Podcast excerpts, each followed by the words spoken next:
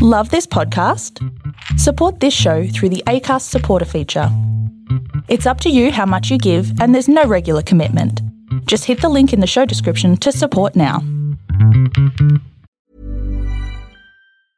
Ready to pop the question? The jewelers at BlueNile.com have got sparkle down to a science with beautiful lab grown diamonds worthy of your most brilliant moments. Their lab grown diamonds are independently graded and guaranteed identical to natural diamonds, and they're ready to ship to your door. Go to BlueNile.com and use promo code LISTEN to get $50 off your purchase of $500 or more. That's code LISTEN at BlueNile.com for $50 off. BlueNile.com code LISTEN.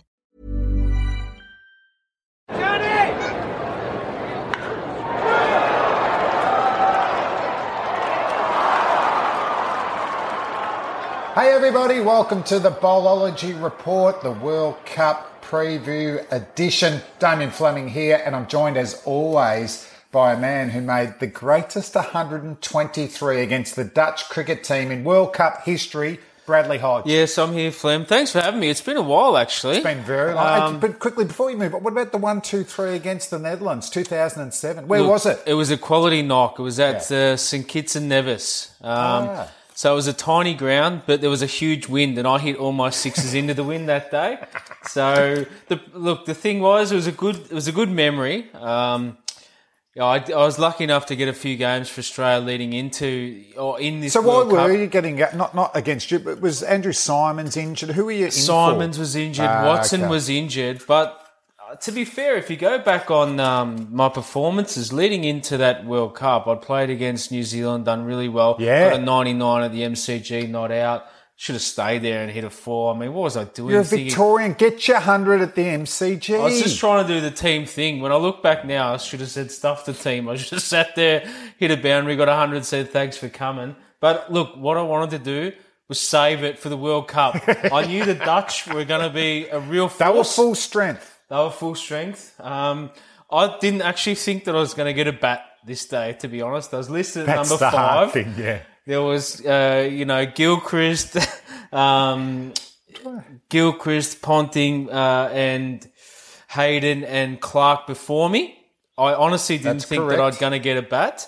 And I was actually in quite early. Um, Three for 116. yeah, so I I was I was just drifting off and managed to sneak in there and rescued us. You know, we are on track to be dismissed for 200. Well, Tim de Leede, he, he was running through the Australians, and in the end, you were knocked over by your mate Borren. How, how, how'd you get out? I'm not sure. I actually can't even He, recall. he he went for 89 and went for six sixes, and you hit seven, so I'm assuming you took the young fella down. Well, I mean, if you can see, if you go back on, have a look at the history, I think I only faced around 80 balls. So, 89 balls. yeah, so it's up there. So to reach my 100 was up there on, I think it's still one of the quickest in um, World Cup history. So I think Johnny Davison is up there as well. I just wanted to knock Johnny D off. Well, I think Johnny happen. D might have broke the record Yeah. in uh, 03 World Cup. Um, Anyway, they're talking about yes. this, the history of this innings. They're talking about against a all the classics. They're, they're pitting it against the Gilchrist, you know, 150 later on in the tournament. Yeah, in a That's final. how good it was. Yes. I can't believe the selectors have overlooked me again. Surely they saw top these 10. World Cup innings of all time, All time. against the Well, Netherlands. apparently it's in there. Aravinda de Silva, um, you know, Gilchrist, Richards, Michael Hodge, Clark. Clark. They all, Yeah. uh, Ponting. It's all mentioned in the same. Gist Well, to give it tone, more so- credence too, Mr. Cricket comes in after you. He's batting after you, Mr. Cricket. Yep. Out for two. I mean, So they were on fire, and you have. Yeah. Well, we would have got bowled all out. Look, that could have dis- derailed us. Um, but what can I say? It was a quality performance against a quality opposition. And I'm surprised they didn't go further, the Netherlands, from what I saw out in the middle. Um, They listened to the podcast. They do. The Dutch. Don't They worry do. about that. Hey, um, now since yeah, it's been a couple of months since we've uh, done a bowlology report. You- A little bit of cricket news. The Vicks won the Sheffield Shield again, so it's a dynasty uh, for the team formerly known as the Bushrangers. Yeah. Um, well, I mean, what a quality performance as well the Junction Oval. It's good that actually the game was at the Junction Oval. And Home of Victorian cricket. I mean, Super Peter Siddle, when there's a big game on, uh, Super Sid shows up and, and he dominated. Uh, Jimmy Pato up and about, on fire. Whenever you got two superstars like that, Yeah, but you chuck in Boland and Tremain, Holland is the spinner. I Mm. Yep. mean, that's almost a world class attack. World class, there's no doubt. I mean, uh, I was surprised Chris Tremain actually didn't get a game for Australia, you know, in Yeah. the past sort of 12 months with the performances that he's had. Uh, but I guess other guys have just got promoted ahead He's of him. He's up there, though. But um, again, Trent Copeland, Channel 7 Zone, was there on show. But uh, I watched a bit of it. It swung. And um, yeah, our guys are actually quite good. Marcus Harris, again, in the final was dominant. So the Vicks marching on, coached beautifully by Andrew McDonald. Uh, and, uh, you know, Junction torch. Over was on show. Yeah, the torch. Um, So for the Renegades coach, Yep. Tremain and co, who played for the Renegades, it, it was a massive summer because they won the one day series. Renegades won the BBL and, and Yeah. the Vicks winning the Shield. I mean, I can't uh, P. can't uh, understate how good a performance it's been for, for Andrew McDonald. I mean, I, I know he's my good friend, but to coach a BBL side, which is tough, um, to a tournament, also, you know, 50 over cricket. Yeah. And then the, the four day cricket. amazing and great performance. And uh, you know, I'm really proud that actually uh, a Victorian team won. You know, the BBL, whether it was Stars or Renegades, it didn't really matter as It was time. You, you were quite Gough happy. Whitlam, it was time. Yeah, Wasn't it? It was definitely time, and then uh, and to back that up with uh, you know the Shield staying in Victoria, I think was a tremendous effort and great performances by the players. Well, talking about massive crowds at um, the Junction Oval, a similar crowd for the IPL final. Um, the two Yeah. powerhouses, Chennai Super Kings, Mumbai Indians. What a finish! What a finish. one run win for Mumbai, and it was Slinger Malinga. Yeah. He got hit around a bit in that, that game, but um, he got him home in the end. Well, his performances have been up and down. Um, he's had some really good performances and some and seen some blownouts in time to time. But I think one of the things which you can just guarantee on is, is um, experience in that position. And you know, I mean, given that the, his highest level performances, if he had twelve to defend back in the heyday, he would have done it with eight runs to spare. Um, so to get it down to that last ball is actually a pretty good effort, and and the delivery of that slow ball. Once you saw it come out of the hand, you knew the batter was in trouble. But um, Shane Watson, great performance Yeah. again in an IPL final, hundred last year, and again eighty this year. Uh, well done. And bleeding, he was in pain and everything, Watto. So Oh, well, 10 years ago, he would have been marched off to the hospital with a, a savage cut like that to his knee, wrapped up in cotton wool by the Australian physiotherapist and doctors. no, not 2019 He's marched edition. on. Good on him, Shane Watson. Well done. Okay, another big cricket news. Uh, what happened to your old team, East Sandringham? Did they win the premiership? They did actually. And um, it was amazing. Did so I missed you? Well, that was the point. So I actually um, was doing an IPL match, and halfway during the IPL match, I went and um, you know saw the East Sandy boys at a factory in uh, Moorabbin, and they'd had about five thousand beers, which is great. Is this before the game? No, this is after. After yeah, after God. game. So they were, they were riding celebration mode, and Lukey Dallas, uh, a legend in East Sandy's, won about eight flags, and he was good enough to point out to me, um, which was great. He said, "It's amazing what's happened with your career, Hodgie." He goes. East Sandy have let you go, and we won a premiership. Oh. He goes, Adelaide Strikers let you go, and they won a premiership next year. And I said, "Oh, thanks, buddy. I'm glad I actually showed up, and you're making me feel really So you good." could potentially get recruited Yes. by teams in the hope to win it the next the year after they Correct. sack you. So the other I one like was it. the Renegades. So I played for the Renegades, got injured, didn't play the following year to win the title. So if anyone's got a strategic two-year plan, anyone out there, hire my services for the first year. You'll go completely shithouse, but the next year you win in the title. Guarantee. Mate, that's strategic management 101. Can you do that to the Melbourne Football Club?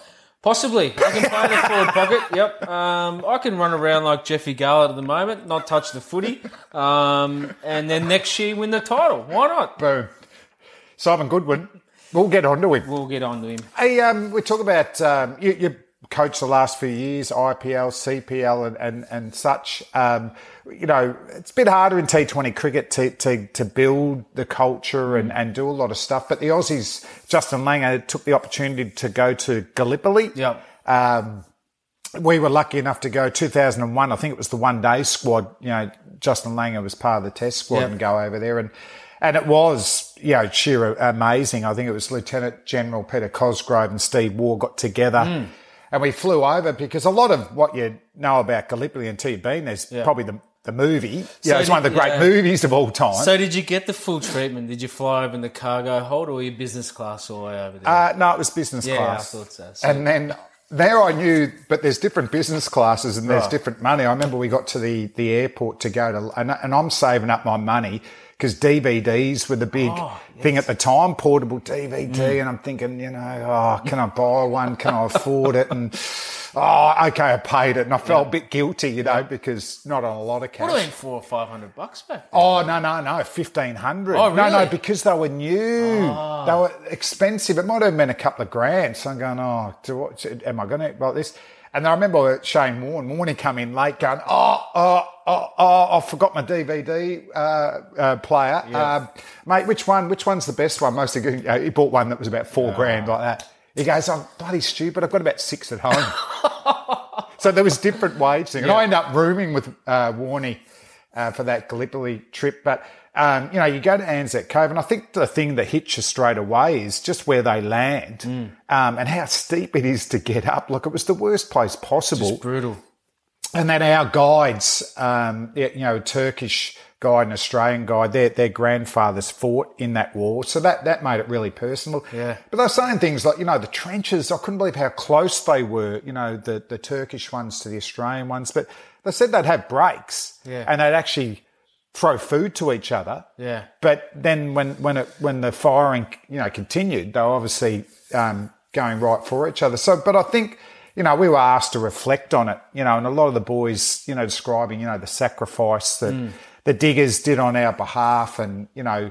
Um, you know the culture. You know a lot of our culture of Australians were, were born out Yeah. of that that battle. But you know I, I don't think it's a you know a bad thing for a team to do at the start of a tournament. those experiences, I reckon, are priceless for a sportsman and, and beautiful for, you know, for us to be able to see that insights and get, you know, sort of first knowledge insights as well. We get a little bit more special treatment as well, being an Australian cricket side. Yeah. So you get a little bit more access than the normal punter. Um, I'm loving what uh, Justin Langer and Aaron Finch are doing with this Australian cricket side, particularly having some hardship through last summer. Um, they've gone to India, performed extremely well. Um, yeah, I'm loving uh, Finch's style of leadership at the moment, the way he's carrying himself in the media as well. Justin Langer seems to be working beautifully with him. Um, you know, Steve Smith and, and David Warner have filtered back in. And uh, and this experience will certainly help them get back on track and, and understand what it is to represent your country. We know JL's big on that sort of stuff. Yeah. Um, you know, he loves the baggy green. He's, he's, he's played under Steve Waugh, who he absolutely adored. So Yeah. he knows what it means to represent your country. And I think this is a real good point to go through these places. And remember, all these players are highly paid. Yeah. So to get them back grounded before they go and represent their country, I think is a really good technique. as a collective force. Yeah. Going So- in there. Um, talking about um, great Australians, um, you know, Bobby Hawke passed away, you know, one of our great PMs, you know, Yes. did so much in the financial sector, um, you know, Medicare, you know, did a lot for sexual uh, discrimination in the Mm. workplace, uh, but he loved his sport. Loved his sport. Um, you know, remember when we won the America's Cup, you know, anyone who sacks their workers for not turning up is a bum Yep. today. But um, cricket wise, you know, he was a keen cricketer, wicket keeper Mm. in, in Perth, grade cricket. Uh, never got first class status. He was 12th man three times for Oxford over there in England. But he brought back the Prime Minister's 11. Like He Bob did. Menzies created that, I think, in the in the 40s Yep. or 50s. Um, you know, it went missing for 20 Mm. years, and, and, and he brought back a, a game that it's probably lost a bit of profile now. But I remember when it first started, it was almost like if you hadn't played for Australia before and you got picked in the Prime Minister's 11, you knew you were in the selectors' thoughts. Mm. Yeah, it was almost like a bit of an Australia A type uh, endorsement, wasn't it? And you, you knew that if you were close in that, you were really, Yeah. really happy. Uh, I remember, yeah, I mean, one of the greatest things I remember about Bob Hawke and his cricket was that he wasn't great on the short ball. No. Um, struggled with the short pitch. He wasn't Just- the uh, wasn't Ian Chappell like. Did you Um, see the technique? Yeah, he sort of come from under up. Well, what I liked about it was he was trying to maximise. He wasn't going. He wasn't rolling the wrist and going for four. He's going. I'm going to try and pull this for six. so I'm loving that. Uh, unfortunately, wore it in the face and you know got some glass and missed his goggles up. But sure Specsavers would have uh, covered it for the. Great. Did you play any Prime Minister's Eleven? I did actually. Yeah. I, so who was the PM PMs when you were playing? uh, I think it was Johnny Howard actually. Yep. It's a long time Loved ago. his cricket. Um, look, I, I can't remember. There was a couple of times, but uh, for me, it was more about the cricket. I, I was, like you said, I was there to try and impress. You know, didn't Yeah. really get carried away with the, you know, the, the antics of what was going on around the ground. I was actually there purely to perform um, because I was on show. Yeah. and that's how important it was. Now it's a little bit where you give the youngsters an opportunity. Well, it's all young, isn't yeah, it? Really? Because so- AB used to captain it every time. So Yes. I, I played one under Bob Hawke, and Bob was he was in. He he he knew what you'd been doing. I reckon he had a bit to do with the selectors Hmm. as well. There, like I, I just met. I think Joe Scuderi played one. He, he just got six for six in a Shield game. Right. You know, and Bobby knew that. And Yeah. But just to be play under AB, like I remember going in and just grabbing his Duncan Fearnley. at that time, you just looked at looked at all the thousand of runs that were in it. Yeah. But Did just- he let you touch it? Was he a type of batter that was? Oh no, no, he was outside. No, no, Yeah. no. I snuck in and did. I was too scared. Because there's certain batters which they hate you touching their gear and their grip and all that. It's it's really weird. I reckon Mr. Cricket would be like that. yeah, I'm not, not sure. 'Cause didn't he used to weigh his yeah, bat? he His did. bat he used to to have be- his own scales and he's pretty pedantic about the weight and, and all that sort of thing. But I think he was pretty giving in terms of, here, have a look at this and see what you think. But there are certain batters Mm. which don't like people touching. I'm pretty sure that there'd be some that if AB knew you touched, he Oh. goes, mate, you only average 12, average 50. Don't touch it. You'll rub off on my good stuff. You know who you don't give a new bat to? An ex-cricketer, an ex-teammate of ours, Mervyn Hughes. Because Merv used to have this new one for the, and, and it was the same. He did it for the same every time someone debuted, and we knew the routine. he'd grab it, he goes, "Give us a look at your bat, mate," like this, and he'd and he'd, he'd play about two shots and then just let it go, right? And we all knew what was coming. He's going, "Mate, the grip's a bit worn." and you see the horror of these batsmen on debut, Yeah. seeing their maybe their only bat just get flown around. But Yeah. big Mervyn Hughes, a Brilliant. legend like Bobby Hawke. I tell you what, any boss who sacks anyone for not turning up today is a bum. No, no, another legend, Shahid Afridi, has re- released a book, Game Changer, and he actually revealed his real age. Yep. So basically, he- he's been saying it was in Cricinfo 1980. Guess Yeah. what it was? 1975. Yeah, well, I'm not surprised. he, he, I'm, I'm actually, he was, he was actually 32, I reckon, for six years, and um, I mean, it's amazing. I've spoken to a few people around the world, and they go, "I actually played under 19s against Shahid Afridi, and how I'm retired six years ago. How can I still be playing?" Um, interesting book. You've probably read it and digested a lot more because than he I have. he has a crack. Unbelievable, yeah. Um, So I, I just saw his tweet. You know, Game Changer, the book is making waves. Uh, don't go for all the media hype. I think you want media hype, don't you? I would have with, thought with your so. book. Appreciate what my um, ghostwriter and I have done. Please read the book. Uh, if I've been tough on someone, I've given them credit where it's due. Hashtag truth first. Hashtag hope not out. What does that mean? I've no I don't know what that last hashtag I've means. no idea. That's a cryptic. But that's one. his, like his batting. I, I'm, I'd assume that his tweets would be um, mysterious as well. Don't know. It's uh, uh, yeah. It, that's a mystery to me. That one. Um, it's probably worth a read. Actually. Yeah, Um, definitely. I'll try and get a hold of it. we'll get it. We'll get it. We'll dissect it. And if Bowlology Report's still going in five years' time, I'll do a retro book review of Yeah, it then. maybe. Hey, you talked about the leadership of Aaron Finch and co. One thing I'm, I'm not happy with Aaron Finch, and he was quoted, and Glenn Maxwell backed him up, that their assistant coach, Ricky Ponting. Yeah. is there helping out the, the team. Yes. But he said his teammates are like eight-year-old Justin Bieber fans around Rick. Right. How's that good for the Not- culture of the I team? Wouldn't, I wouldn't put any eight-year-olds around uh, any sort of male of note, but anyway, um, not good. But not Ricky. But like, what are you doing? He's trying to help you with the cover drive, and, and you're getting an autograph and a selfie with him, and you're screaming. I That's know- what look, Bieber fans do. I know exactly what's happened. Is that Ponting showed up with a big smile on his face, and I know why. He's getting paid a million bucks to do so. I'd have a big smile on my face as well to roll up there and throw some balls to Aaron Finch and these guys. Well, he deserves a Bieber-like contract. Exactly. Yes. I, I think so. I think that look, one of the things which Ponting and Bieber don't have in common No. is social media. No. Now, if this is something which Aaron Finch can do and just say, listen, Rick. punter, if you can move into this space, you will be Justin Bieber status. And he can do so. He's Yeah. good enough to do so. We know that. Um, But he, he doesn't. He doesn't need it. He doesn't want it. I mean, he's not that clued on. I remember he only got a. I remember he got a computer in the late nineties, and we were touring Pakistan or somewhere. Yeah. And the only reason he wanted it was to listen to the the greyhounds. listen to the greyhounds. He- he's got no interest in None at all. None at all. He hasn't. But what he has got an interest in is the Australian cricket team. And the good news is, is they're excited to have him around. And I mean, wealth and knowledge around World Cups is important. And I'm glad that Australian cricket, every other coach in Australia is actually getting punished for it. But they've got someone in who they desperately want. They need him, especially this time. And if it, if it costs them whatever to be No, have him get him there, in get him there. Get him there. So the players love him. He's a people person, and and you know his experience in the dressing room can only. And I know help. Rick is not a Bieber fan. He was more a Psy, Gangnam style sort of guy. Yeah, Was no, he? he liked Psy. Were- Okay. okay, Now, what about the World Cup? Um, the format. It's uh, obviously over in England. It's ten teams. They play each other once and get into the finals. Two new Kookaburra balls, so that's significant as well. Hmm.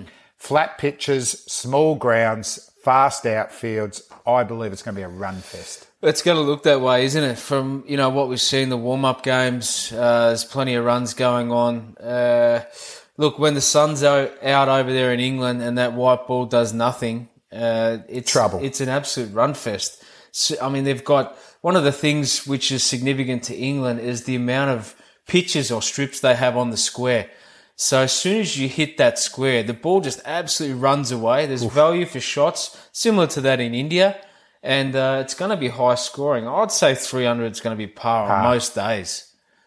That's scary for the bowlers, isn't Oh, it? And just 100%. even the, you know, one Kookaburra ball in the old days was gold because you got a bit of reverse swing Yeah. because it was getting belled around and it got soft. Yes. But with two um, new cookers, it'll soften to a degree, but Yeah. um, it's not not going to be going reverse too much unless they're really feel that's an art we need to actually bring back into the game. I really enjoyed the fact that you know, especially with the depth of batting these days, is that I want to try and explore power hitting. We know that everyone's increased Yeah. in their power hitting abilities, but I want to see what they can do actually when you know it's against in the it's not in their favour. So, I mean, I'd like to see one ball get into the competition again, but it's there. So, you know, we see scores like 300 and 350, and that'll continue on. But Well, 400, 480. Yeah. It's insane. Will we see 500 at this World Cup? And I reckon if England yeah, all get going, I mean, we're going to go through the teams in a minute. That's a possibility. A 500 in a World Cup game. it's a possible. It's a possibility for sure. There's no doubt. Them or uh, even you know West Indies if they get going, anything is possible. Uh, uh, now, what about our favourite World Cup moments? It's the 12th edition of it. Um, you know, just about every World Cup has numerous highlights. What about your favourite highlight of all time? Well, I sort of went against the trend of picking an Australian favourite because we've been so successful so many times. But I went for Wasim Akram in 1992. To Oh, yeah. To dismiss, uh, and I knew you'd love this being a Oh, fast yeah. bowler. And we were just talking about reverse swing bowling. Well, this is it. This is the game changer in the middle. And Wasim Akram comes in and delivers to Alan Lamb, yeah. who's batting pretty well, comes around the wicket, angles ball, the ball in, and shapes it away. And it just sent a roller coaster through the England lineup. So, you know, he delivers the ball, knocks over Alan Lamb, comes in the next ball, and, you know, knocks over um, Chris Chris Lewis, who did not have a clue. And I was at the MCG this day, and, and this is why it was special to me because it was my first you know, experience of a World Cup, being a youngster. A massive crowd. At the game, I was look. I was I was at the top of the northern stand. I think I could hardly see the game, um, right up the top, and it's weird because I was actually just a cricket supporter, so I wasn't Yeah. there supporting any team. But I loved Wasim Akram. Yeah. Um, and I loved uh, just fast bowling. When I grew up, I wanted to be Dennis Lillee, but I was only going to be five foot six. Um, so Wasim Akram was another guy who I loved. Uh, Imran Khan as well. And when I saw him take these Fought wickets, like Tigers. yeah, I mean, I just loved fast bowling. Aaqib Javed was also there on fire. Bowled outies. So when he took these wickets, I sort of jumped up in in uh, in surprise, and all of a sudden I felt this whack on the back of my head, and I turned around, and there's there's this um, guy dressed in full English kit, and he had his face painted, his head shaved. And he's absolutely screaming at me because I'd gone nuts because Wasim Akram had taken these wickets. Uh, and luckily, there was a nice lady next to me that explained to me that look, he's Australian. He doesn't support any side. He's just a cricket lover, and it just sort of calmed down. But, so it was a bit of, but what I forget that for It a wasn't minute. Derek Pringle, was No, it? it wasn't Derek Pringle. Um, but what I want to talk about is how good that was for a moment in World Cup. Yeah. because the game Well, it just changed. game was on the line, and then two balls, the game's Game changed over. dramatically. Neil Fairbrother was batting really well at the other end, him and Lamb. Yep. But one goes that far in, Yes. and I don't know if Alan Lamb goes, watch out for the in swinger, and Lewis is watching for the in and that goes out and just There's no doubt. off bar. Look, there's no doubt that's exactly what would have happened. They would have talked about it, and was in background to his credit, had the skill to execute, and uh, and bang, great right, moment. My moment, it's a little bit, um, I'm going to embellish myself a little Oh. bit here. The 1999 World Cup, and my favourite moment was when Saqlain Mushtaq bowled to Darren Lehmann. He punches the ball to cover. Look at us up in the pavilion there, celebrating already. But for, for Uncle Buff um, to hit those runs, yeah, Steve Waugh's got the trophy up there. But to give a little bit, I don't know if you saw that balcony I'm shot. looking there. Are you front and center? Right front and center. I was happy to be an underrated performer, you know, and just go about my business. Didn't like too much of a profile while I was playing, but I, I knew this was my moment. So as soon as we bowled him out for a small toe to Pakistan, you know what I did? Wherever Warney went, Yeah, you I were was right next to him. So when he sat in the balcony, I made sure I positioned myself in there because we know where the camera's going to be. Yeah. It's going to be Shane Warne, We're just it? going on that. You're, you're actually following the ball. Everyone else is still celebrating towards the camera.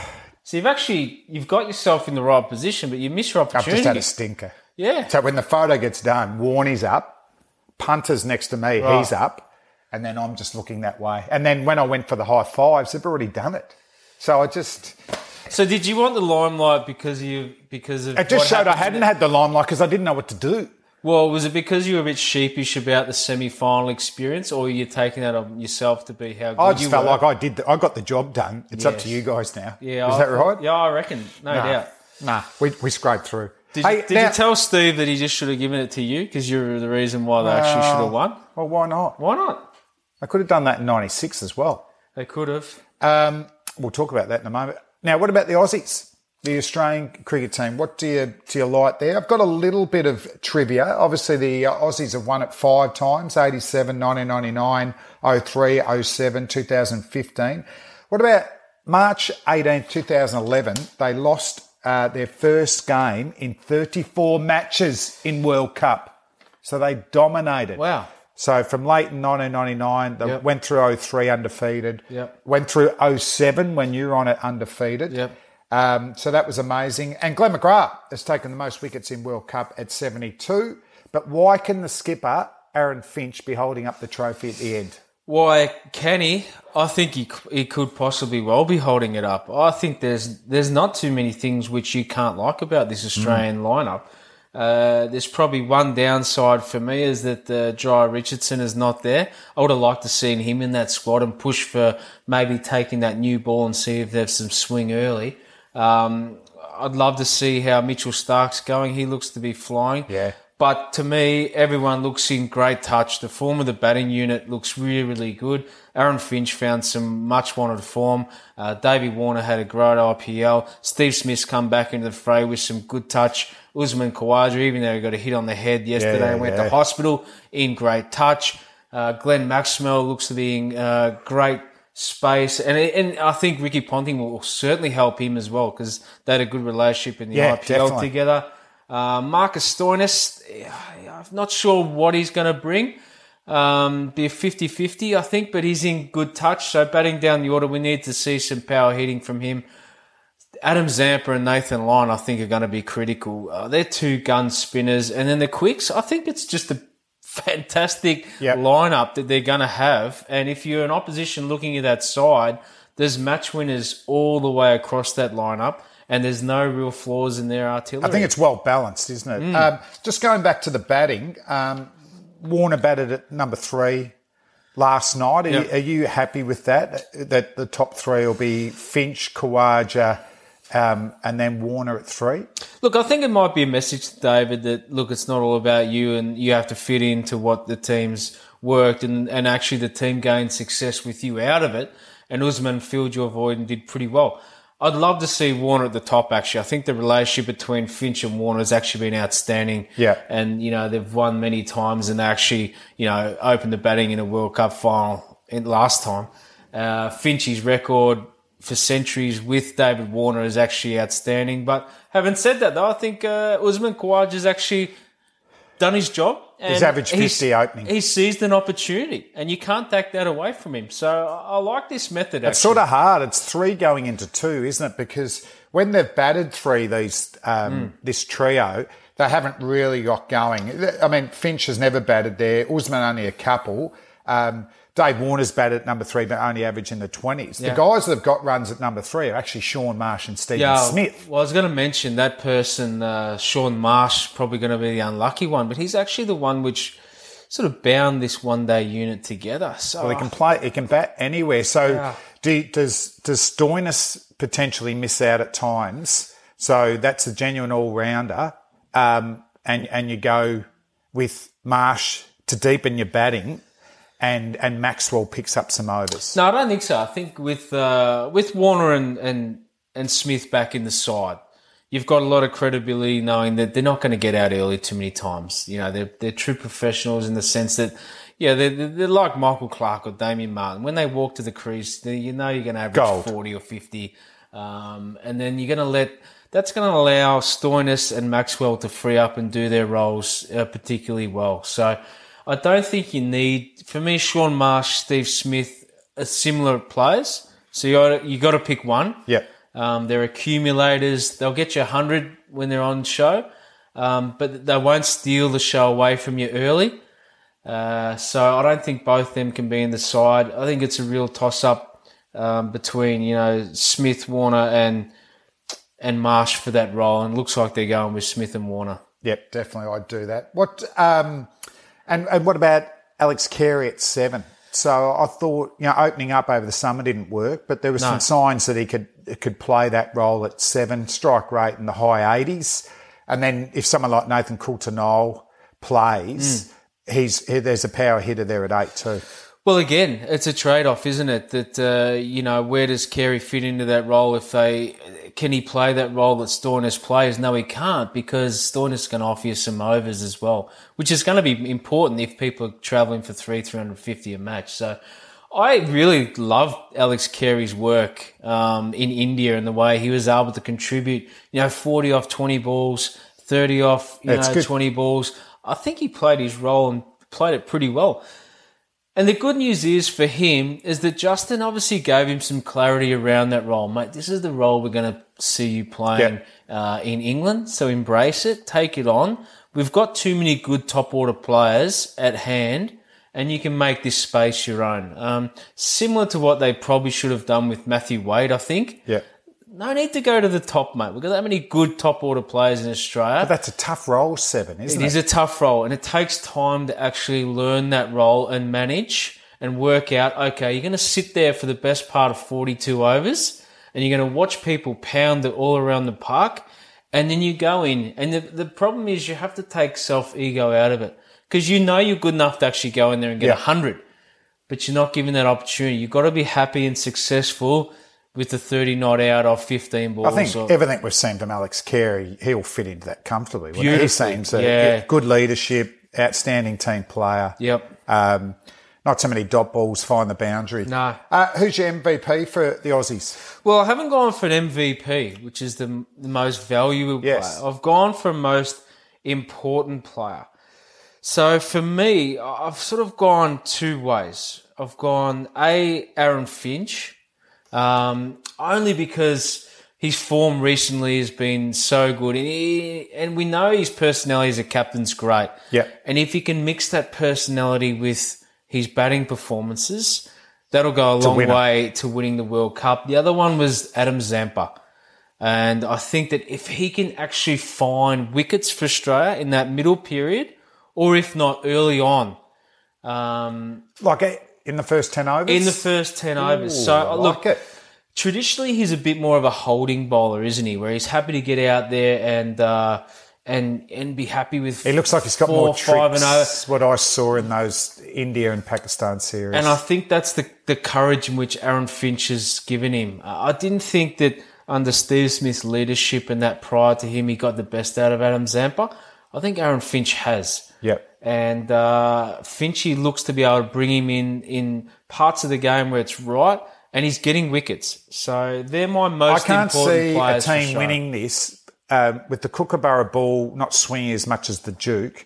I can't see a team winning it without um, competent wicket taking spinners. Correct. So that, that's why I've gone the most important player. Well, I've gone Patrick Cummins.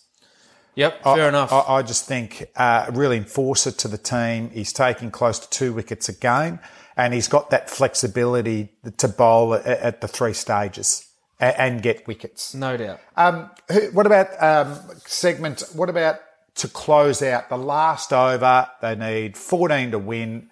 Who's got the ball? For me right now, Patrick Cummins. Okay. Yes, and I only say that because I haven't seen enough of Starc in recent times to say that he's your closer. Uh, I just want to see him work into his work a little bit more before that. But for right right now, I'm with you. The Gillette Super Edge Precision Man, uh, Patrick Cummins. Patrick Cummins. I'd give him that role if he's got eight to defend. He's he's Yeah, and it. I think the closing four overs are going to be really important. You don't want to be going for 50 and 60. You know, anything under 40 is a win. What about the finisher? 20 runs to win off the last over. Who gets us home? Glenn Maxwell. Yes. No doubt. Uh, I don't think there's any other person in that side that can do it. So uh, I think he'll have a ripping tournament, Glenn Maxwell. Yep, I'm with you there. What about the social media self promoter nominee from the Australian team? Who, Yes. Who's going to be most active in this World Cup? Uh, I've gone for Mitchell Starc. Okay. Yes. So I think the re- and I'll I'll go through the reasoning. Yes. I think he's under pressure from his wife. Oh. She's been super active and pretty good on social media, and she's So he needs to lift his game to get to. Correct. This is, She's the number one in the house in Ah. performance and social media. So I'm expecting a big World Cup from Mitchell. Will he Starc. go just total personal stuff, or will, will some sponsors be mentioned as well? There'll definitely be some sponsors for sure. Um, but yeah, I'm expecting big things from Mitchell Starc. okay, where can the Aussies finish? I think first. Yeah, I really believe that uh, they're going to make the top four. Yeah, I've There's- got it at least semis. There's no doubt. And as soon as it gets into that 50-50 game, I think Australia have just got history and they've got the match winners that can actually do it. Yep, I'm happy with that. What about England? They're at home. They're the the, the favourites with the bookies. A bit of World Cup trivia. They've never won it, the Poms, but they've hmm. been runner up three times. Talk about unlucky. What about England's legend, Graham Gooch? What a good man Gooch is. He's the only player to represent his nation in three different World Cup finals, and he lost them all.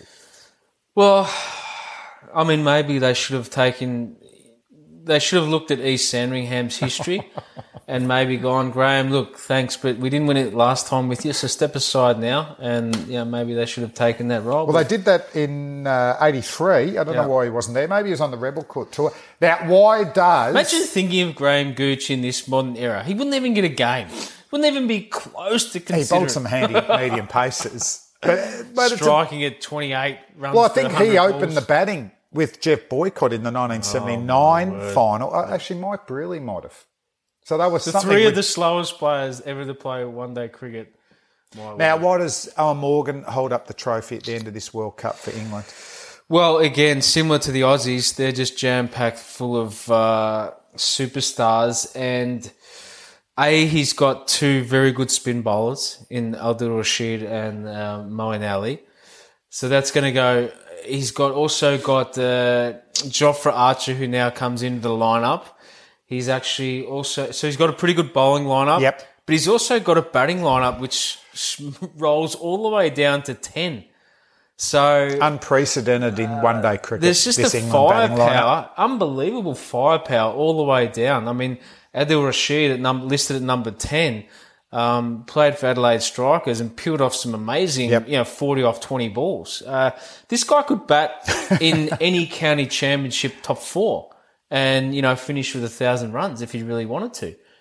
Uh, they are certainly on a road to success, and it's going to be a real fight uh, for them not to lift this title. So the positive sides, we'll get to why they don't in a minute too. Since the 2015 World Cup, they've scored over 340 times. Not Uh, six, Yes. 40.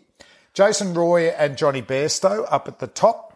They've um, they've seven times they've made 100 run partnerships together. But you know they're going at is 7.12 runs per over. Yeah, well, that's ridiculous. Um, almost unstoppable.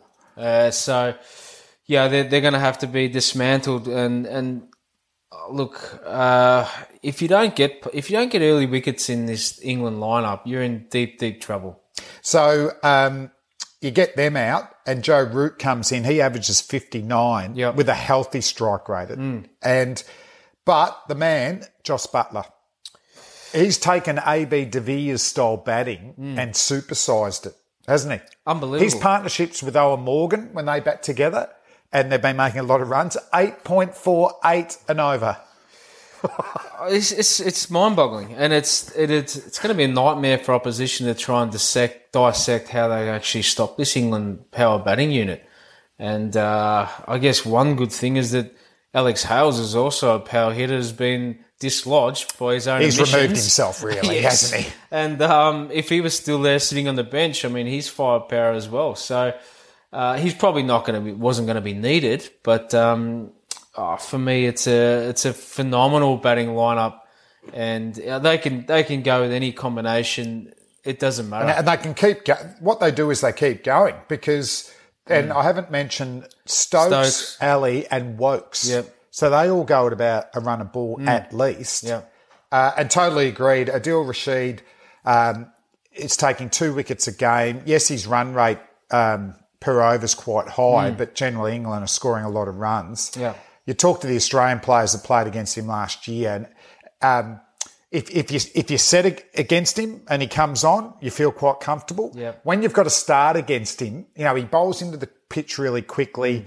Couple of different wrong-uns, the the top spinner. So along with Jofra Archer, I, think they've got two guys who might be right up there in the most wickets in this tournament. For sure. Be t- uh, look, the only questions they've got is that how they're actually going to, who's going to actually take the first, you know, roles in this bowling unit. Uh, for me, I'd actually like to see Tom Curran in there as well. I think he's a tremendous bowler and he actually help out their death bowling. Yep. Um, it's probably one area where you can actually exploit Yep, them. definitely. Um, and and maybe Jofra Archer may feel a lot of you know hasn't played a lot of fifty over cricket recently, so that's probably one area where if you're an opposition side, you'd probably try and target their back Yeah. end bowling. Yep. So th- I reckon that's one. I reckon they have to score big. I mean, Archer coming in helps because th- he can be a genuine spearhead, but their bowling's just steady, isn't it? With Curran, Plunkett, uh, Willey, who didn't make the squad, uh, Stokes. Um, you know, if they if they only score 270, 280, Yep. um, they're, they're certainly beatable with that bowling line. Certainly beatable. Yeah, they are. Uh, but again, Only- only- I, I can't see him scoring less than three hundred. Yeah. That's the problem. It's going to have to be a green seamer, or conditions are going to have to be completely favourable for an opposition. They're going to win eight out of ten games. There's no doubt. They're too good not to.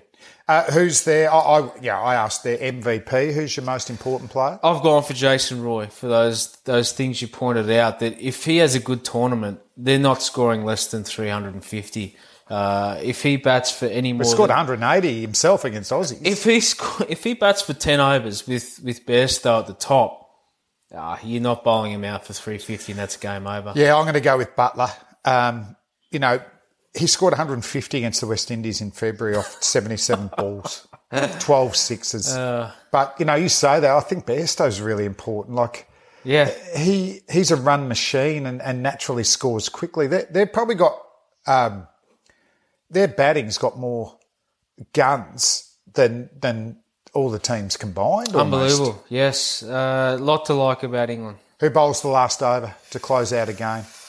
For me, it's actually Tom Curran. Yeah, I, I just Loopy slower balls than Yorkers. Yeah, I, look, I was fascinated by his success uh, for the Sydney Sixers in the Big Bash League. Fantastic. I thought he was outstanding. I actually enjoyed his batting as well, striking at 150. Sorry, I didn't mention him with the batting. Yeah, he Yeah. strikes at over 100. I just uh, I, I liked his clarity of thought. He was almost like he was one step ahead of uh, the batters in that competition. Can he do it for four or five overs on the bounce? Not hundred percent sure, but in the last over, he's my man. The one thing for Tom Curran, he wants to bowl the Hmm. last over, and, and that's half the battle. I'm probably going, and it'll be interesting to see, as you said, with Archer not playing a lot of 50 over cricket, but there's a lot of games. I would probably go Archer, and, and what about the finisher? Who gets that 18 or 20 off the last over? Buttler, no doubt.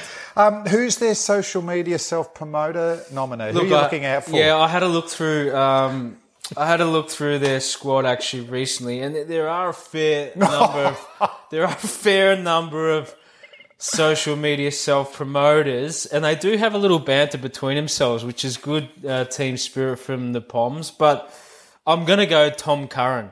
Uh, You have to go Tom Curran. Yeah. That's, that's who I'm thinking. I, I'm thinking that, like, I had a look through his uh, Insta account. There's a lot of uh, pictures of himself, um, so there's a lot of self promotion there. He actually needs a lift as well because his brother Sam had a, a decent IPL, um, but he was there in the limelight. Those two could do a good karaoke. Hmm. Remember the band Bros? yes, Bros. Yes, I do know Bros. When will I be famous? I can't Well, remember the shit that they sung, but I remember That was horrible. But Tommy, haircuts they- yeah, very similar locks. looking. They Yeah. are correct. And he might be famous as a World Cup winner. Are we thinking they win it? Or you got a couple of nominees? Well, I, look, I'm. I think Tommy Curran will be up there in the social media self promoted, but I think it'll be a real fight between England and Australia for this tournament. Yep, I've got England um, just in the final Hmm. already. Um, what about India? Bit of World Cup trivia for them. They obviously won it in 1983, an upset against the powerhouse West Indies. Yep. Won at home in 2011. Sachin Tendulkar, the little master, scored the most runs in World Cup history, 2,278 runs from Sachin. Slowest innings in World Cup history was 1975. Sonny Gavaskar, they were chasing about 300 and he scored 30. He might have batted through the innings. Um, also, a little bit of trivia in 1987. Kapil Dev, the great all-rounder, Yeah. generosity cost India a match. In 87, Australian batsman and legend and now Hall of Famer, Dean Jones, Yes. hit a ball, ba- uh, a ball to the boundary against India. The umpires weren't sure and they called it four.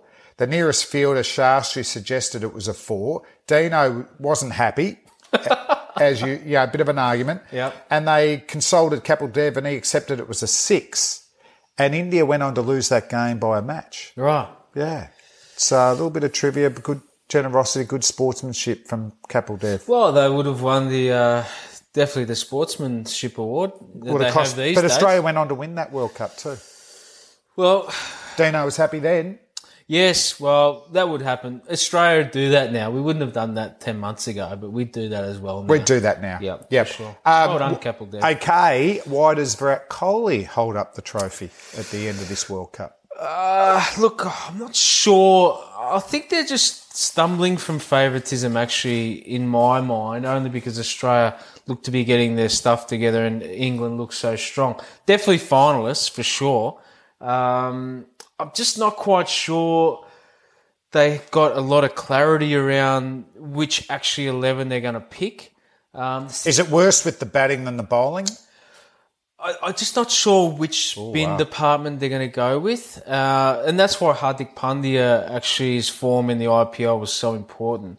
Um, they're still not sure who's going to bat at number four and number five. So for me, D- just who, that, who would you go? well, it looked like it's going to be Vijay Shankar Okay. and um, and maybe Jadhav and Dhoni at, at six. But again, just not a hundred. The, the middle order just hasn't performed over history. So I think they need a lot of runs from their top order. You know, Dhawan, Rohit Sharma, and Kohli. well, we know that, score big, and, and we know they can. but that's Um, not it's not going to get the job done over a full tournament. Um, you need your middle orders to chip in when things go, don't go well. We know Virat's going to be a star uh, in the tournament. He'll kill it. Uh, Rohit Sharma as well. Shikhar Dhawan's actually an interesting one. As soon as he steps up to any ICC tournament, he absolutely dominates, and he's Yeah. you know, he's had a good record in, in one day cricket in particular. Um, but yeah, it's just you know I think maybe they've gone cold on Kuldeep Yadav after a poor IPL. Chahal didn't play a lot leading in. Jadu was impressive, but there won't be a lot of spin over there. Um, you know whether Jadhav's little orthodox off cutters can hold up. Um, I got- don't have any questions about their pace bowling. No. You know, I think, uh, well, Boomer is as good a one day bowler going around. I think Bhuvi. Kumar will get wickets over in England. Uh, you got Shami Hmm. there as well. So I, I think they're fine. Their all rounders really good. You know, Hardik Hmm. Pandya, and, and, and he answers some questions later on in the innings. But Yep. yeah, that's interesting. Spin and batting, uh, middle order batting, questions for India. Well, they can hold the trophy. There's no doubt. I mean, uh, they're a superstar team, and they've dominated one-day cricket and world cricket for the last sort of couple of years. So, for me, the, look, I've gone for the most important person in the Yep. team is actually uh, Mahendra Singh Dhoni. Uh, I just thought that, um, yeah, the way he batted in Australia was a fraction it's fraction sluggish, uh, and we, he's shown also as well coming to the crease early in IPL. He likes to takes his time. Yeah. Um, how much time out of that game he'll take, I'm not sure. So his performances, I reckon, are going to be really important. I think what plays into his hands, he, you know, he he prefers chasing Yeah. to time his run. I think when you get older, um, and also in a, in what will, should be a run dominated World Cup, when you're batting first, you know, how many do you need? Well, the thing That's is, the big it's- question, It's, isn't it? partnership batting as well. So what, what what I sort of viewed was that it actually sort of hindered the progress of Virat and that when he did bat with him, even though they're in trouble. Virat likes to face every ball and get on a roll and continue to be you know momentous. And MSD sort of stunts that a little bit. It's all- it's dot dot dot you know one or dot dot dot four. Yeah. It's not a one one one four one one two four. You know, there's not that momentum. So that could be an issue mm. for them. So if you can eradicate that, I mean, they're flying. They can win the trophy, Yeah. and they're probably favourites up there to do so. It's interesting, yeah, Rishabh Pant didn't make it, you know, as a backup keeper, Yeah. but, but as a batsman, See, this is like a left hand, a really, you know, small grounds, you know, he's just a natural um, stroke player. That's the other thing. They're vulnerable with only Shikhar Dhawan being their only left-hander in the lineup. Uh, Ravindra Jadeja, if he plays, is down there, but he's going to be down the order. So I would have. I'm not certain on Vijay Shankar filling that number a number lot of four role. responsibility on him. I would have maybe put uh, Jadhav, who's got a pretty good one-day record, up to number four, um, and put Rishabh Pant at number five, and then you just you're stringing it with pure match winners actually, and with Rishabh Pant there, probably gives the luxury to MSD to play how he wants to, Yeah. and also Hardik Pandya is a pure match winner. Six. Um, I mean, yeah, I mean, if you look through their list, there's no reason why they shouldn't lift this trophy. Rohit Sharma, match winner. Shikhar Dhawan, match winner. Virat Kohli, superstar, match winner. Um, yeah, Vijay Shankar, questionable match winner. I don't think so. no, it's not proven not over proven. a long period But if time. you change that to Rishabh Pant, uh, I mean, you know, Well, what I like scary. about those first three guys is they score a lot of one day hundreds, but they also get big hundreds. Yes. So if you're going to score 400, you know, Rohit Sharma can get a double hundred. Mm. You know, Kohli and that can get right up there as well. So, um, what about who bowls the last over? Well, Jasprit Bumrah. Yep. Um, I mean, we know that Correct. Um, Sachin Tendulkar and everyone basically knows that he's the best bowler in the world at the moment across all three forms. Actually, he's a champion. Who gets them home? 20 off the last over.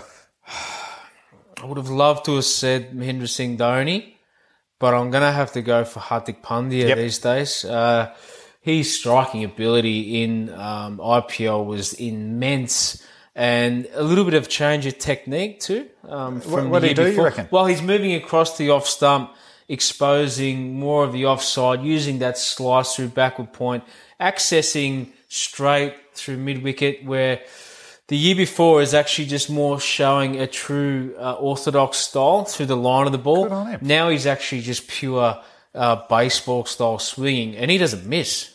Yeah. So for me, Hardik Pandya gets that one. Well, you might be talking about him up next, although it, it'll be a tough one. The social media self promoter. Uh, it's- nominee. Well, social the media self promoter. It's Virat Kohli himself. There's Okay. no doubt he's dominant in that space.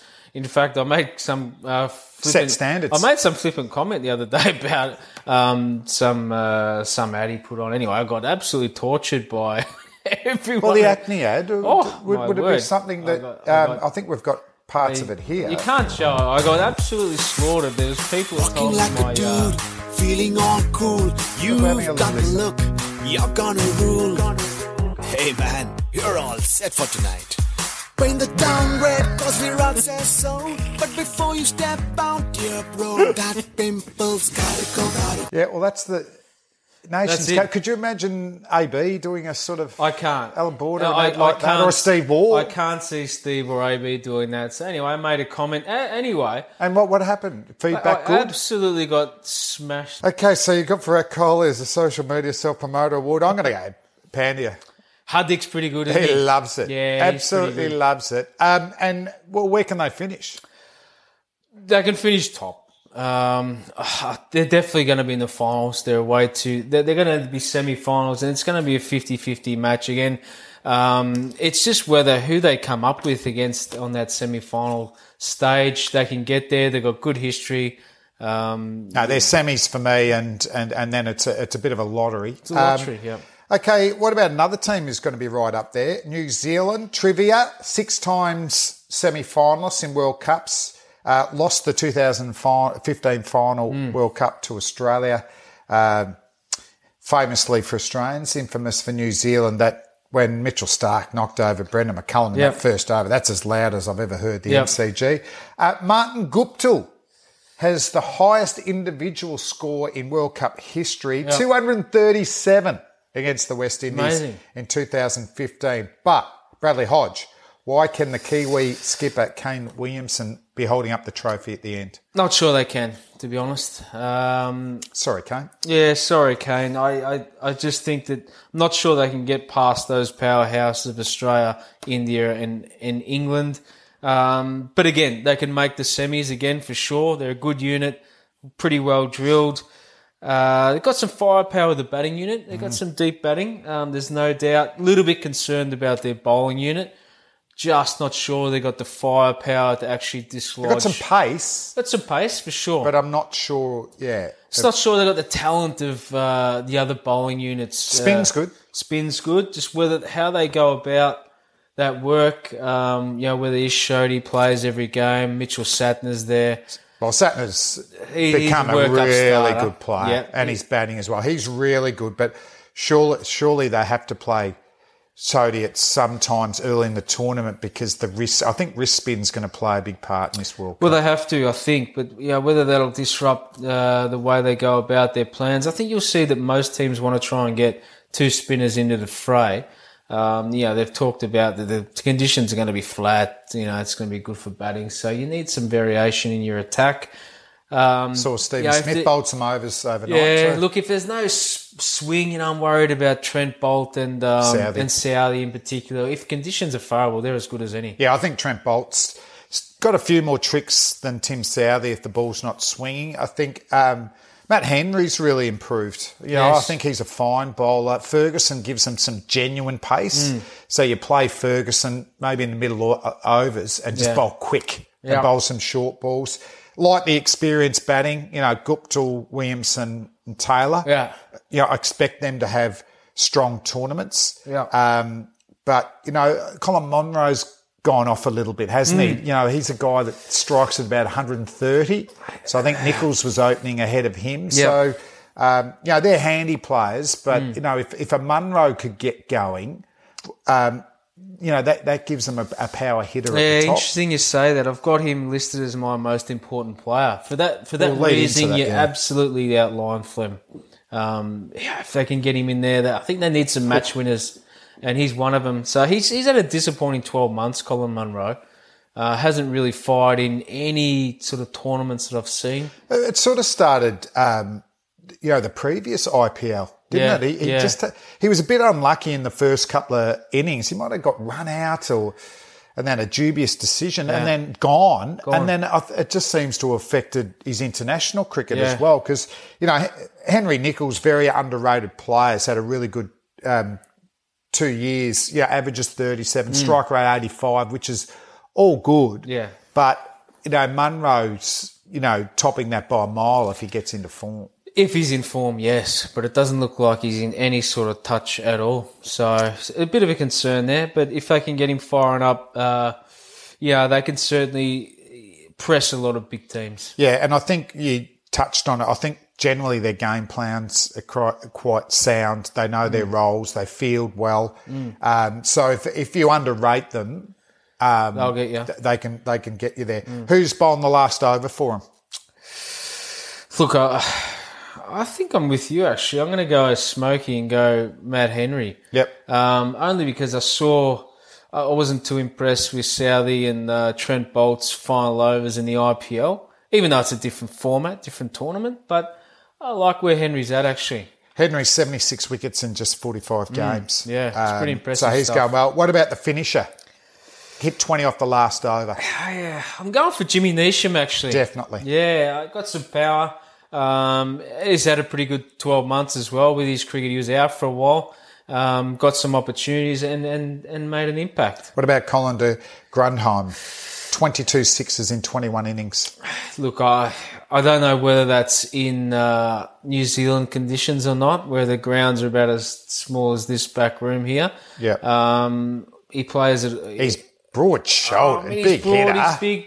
Again, he didn't get much access either in the IPL. So form of these guys might be just off the mark, um, but he can whack them for sure. What about social media self promoter nominee? Well, uh, slightly on the aggressive side, Jimmy Neesham, I Yeah. think, yeah, he fired up during the IPL. Well, so. I hope he doesn't hear of this because No. he's going to nail us.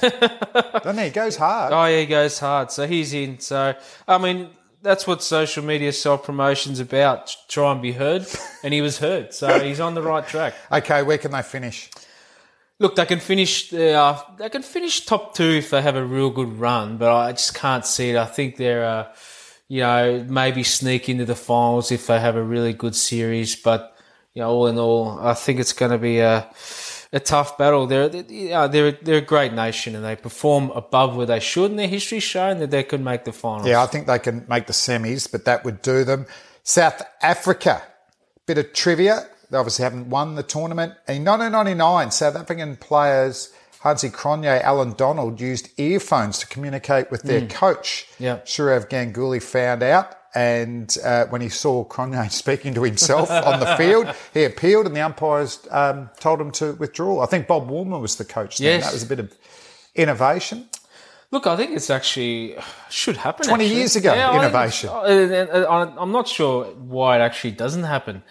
Um, especially cricket's actually really unique. It's the only Get sport. off, get him off. Yeah, it's the only, it's the only sport actually where the captain takes complete control of the game once you cross that line. Um, I can go into this a lot further, having said that captains around the world are actually taking control of a lot more, which Yeah. I don't think should happen or can happen. But More in T20 cricket. is happening, Franchise yeah. cricket, yep. um, but, however, uh, I love this. Um, I don't understand it why it shouldn't happen. If you're a coach and you can actually see that, we, you know, we see, you know, in footy, you know, you, the coach says to get the runner out there, send the message, restructure. Why can't it happen? I don't understand why. I think this Okay. is fantastic. I like it. Okay, why can Faf be holding up the trophy at the end of the tournament? sure Faf's got it in him as well to be holding the trophy. Um, I don't think history is on their side. I think if he had someone by the names of ABD parked in the middle order there, then it might happen. They're a serviceable side, South Africa. Um, they play to their same particular style of plans. Uh, just not sure they're going to be good enough to cross the course of a ten game, you know, block Yeah. uh, to compete consistently. They'll have a run if they get a good start. You never know, but um, a lot's going to weigh on the shoulders of Faf du Plessis, and a couple of others, and um, far Quinton de Kock gives them, you know, he, Yeah. he could have an outstanding tournament. He absolutely smashes them at the top. Yeah, well, I've got him in as the most important Yep. player because if he has a poor tournament, Nah, they're in real they're in dire trouble. So, you know, again, he sort of sets the tone for their benchmark of what they can actually achieve. You know, you look at South Africa and you go, yeah, they're 270 to 300 units. Yep. Can bowl okay. And that's not going to win the tournament, I think. So for me, they're going to have to be really creative. And I think they can use Imran Tahir and power plays and that. If you just go through, give their quicks the first 20 overs, then bring the spinner on, I don't think it's going to work. So No, no. Get creative, I- sack, The only thing I will say is for, for once they're not one of the favourites, so the expectation is actually decreased. Yep, good point. And how they handle that. Uh, obviously, Rabat is, is as good a bowler going around. Yep. Um, so, you know, Tahir's in the top five Hmm. one day bowlers. So I, th- I think they've got an attack that can do some damage. But yeah, that's interesting you bring that up with. Um, if De Kock has a an average tournament, you know, he he's the one that can get them up to, to, to the three. I think Amla's, you know, only going to be, you know, a steady contributor at best. Faf du has been okay last couple of years, but There's no one in the late to middle order where you can go, oh, it's a Jos Buttler or a Glenn Maxwell that can, you know, really. which get- years ago they've always had, haven't they? They Someone have. an explo- even a bowling all round, a Klusener and Pollock. They and, have. So, well, I mean, whether Morris can fill that role, you know, um, well, he definitely can um, be a dangerous hitter. yeah, but you've probably got to pick him for his bowling first. for sure, definitely, that's an issue. Um, who bowls the last over? Look, I think experienced uh, Dale Steyn, if he's fitting up, run, up and running, he's developed some skills, and um, usually, if you can give it to someone, give it the experience. But um, Kagiso Rabada, Yeah, I'm going Rabada after as what well. I saw in the McGeady's IPL. the other quick too. Like he's getting a lot of wickets. Like their pace attack's probably as strong as Yeah. anyone. Tahir, genuine wicket taker. Yep. You know, if they can bat first, post a total. Yeah, it's not sure as a wicket well taker in one day cricket. one-day uh, cricket. Imran Tahir. Who's the social media self promoter nominee? South Africa. Lungisani Ngidi. Yeah. Yep, he's pretty big on social media. I don't think he's going to stop. And he's been pretty vocal, actually. What sort of um, stuff? Oh, just telling everyone how good he's going to be and how you know, quick he's going to. You know, he likes getting in there. So he's and he's got some fashionable things too on the social media. So Oh, we'll be watch watching out for him. I'm watching out for him. Um, and so, where can they finish? Look, I think for them, I think it's mid-table. Actually, you know, I've got uh, them. I've got them potentially semis, and that's hmm. it.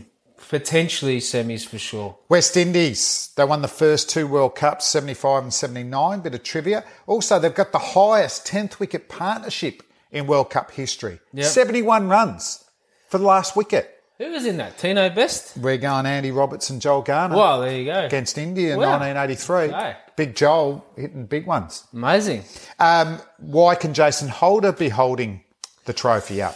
Look, they can hold the trophy up because it's actually just a mixed bag of anything. And I'll say that only because that there's people that have come into this unit which haven't even played for a while. Dre Russ, um, you know, Chris Gayle. So consistently, consistency might be an issue for them.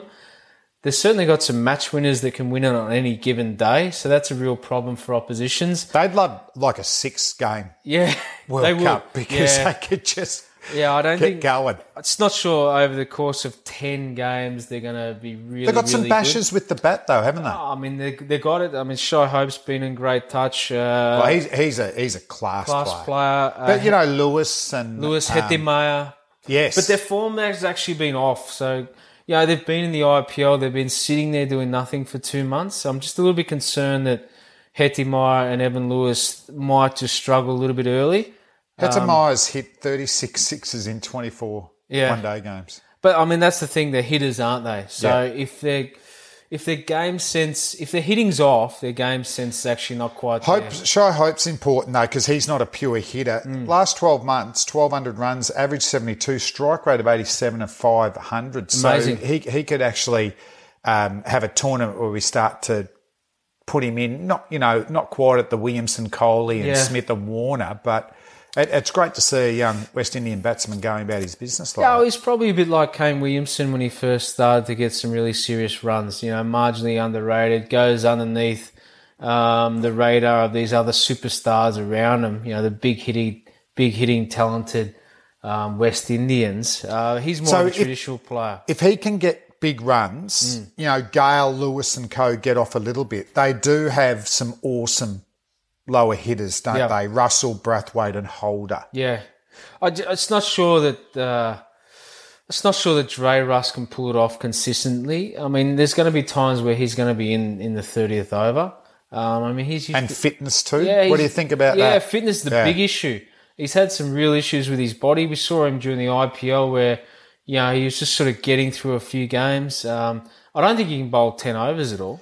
No, I don't think. I, I think they. He's a batting all rounder Mm. in fifty over cricket. So, but for me, Jason Holder looks like a fantastic leader. Um, I really like what he's done with the side, you know, in the last sort of 12 months. And and what and the best side of that is obviously to his performances in the last eighteen months Yes. because you know he was captaining at a young age and and just going. You know, performance wise. Mm. Well, he Whereas was, he was a fraction like Cameron White, wasn't he? Where he got promoted probably a fraction early and, and didn't quite have the performances to back up his leadership qualities. But now, if you can marry up the performances on the field with his leadership, now you got a great package. and he's still young. Still Um, young. The quicks, you know, they're quite exciting. Um, you know, I don't think they're more genuine wicket takers than trying to um, dry up batsmen Gabriel, Cottrell, Roach, and co. Yeah. So they're, they're exciting to watch, but um, I think in that they need Yeah. big, big totals. Yeah, I'm just nervous after watching the Ireland series where they've come from, and, and you know the Irish were still getting after big big totals, and that is a big concern Yeah. because um, don't want to take anything away from the Irish, but they're not the quality of an India or uh, Australia or England. But they've played so much cricket lately, Ireland. They do all right in this World Oh, Cup. they do well. yeah, I mean they would. They've actually got some quality performers. Um, but yeah, it's a so little the bit of quicks and then spin. What's their spins option? You know, Oh, Ashley got- Nurse It's got finger spinners, so you know that that's not going to hold up in England. Um, you know, unless conditions are absolutely favourable. Uh, left arm orthodox actually can do a pretty good job, but all in all, it's not going to take wickets. Not against the class of this World Cup I think you lineup. need wrist spinners um, who spin the ball both ways Yeah. and get um, drop Definitely. and, and overspin. So, um, yeah, the ball worry. Who's their most important player? Well, I've gone for Shimron Hetmyer actually. Yep. Uh, only because if he can have a good tournament on the back of Shai Hope, who I think, like Just you, will have a good yep. tournament.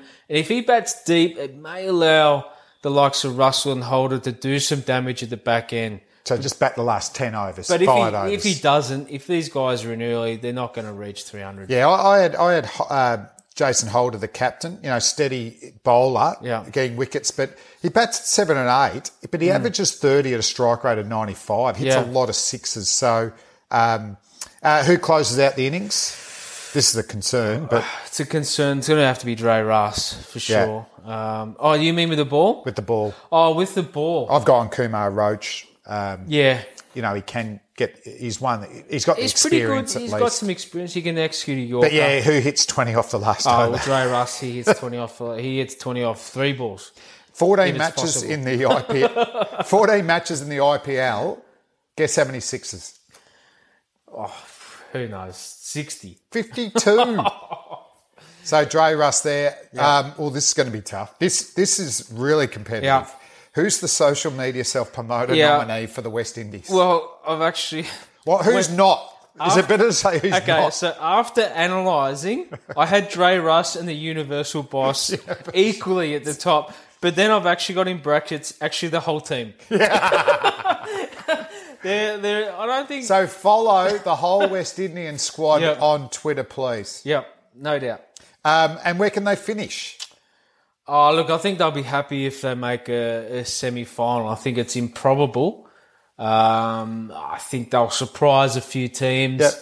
But I think they'll probably max out at maybe five wins for the tournament. Yeah, I, I still think they can win enough to make the semi and, and not um, go on to win it. Uh, a former winning team, Pakistan, Yep. 1992, Imran Khan, leading them to that famous victory against England where you went and you got uh, sledged by an English fan. Yep. Um, why can they hold up the trophy? Look, they can hold up the trophy because they're actually uh, so randomly good when they want to be. Um, they they've got a talented bowling unit. They have, and their performances have been actually pretty crappy. So leading, I don't think it. they've won a one day game Nah, this year. they've been horribly, horribly crappy.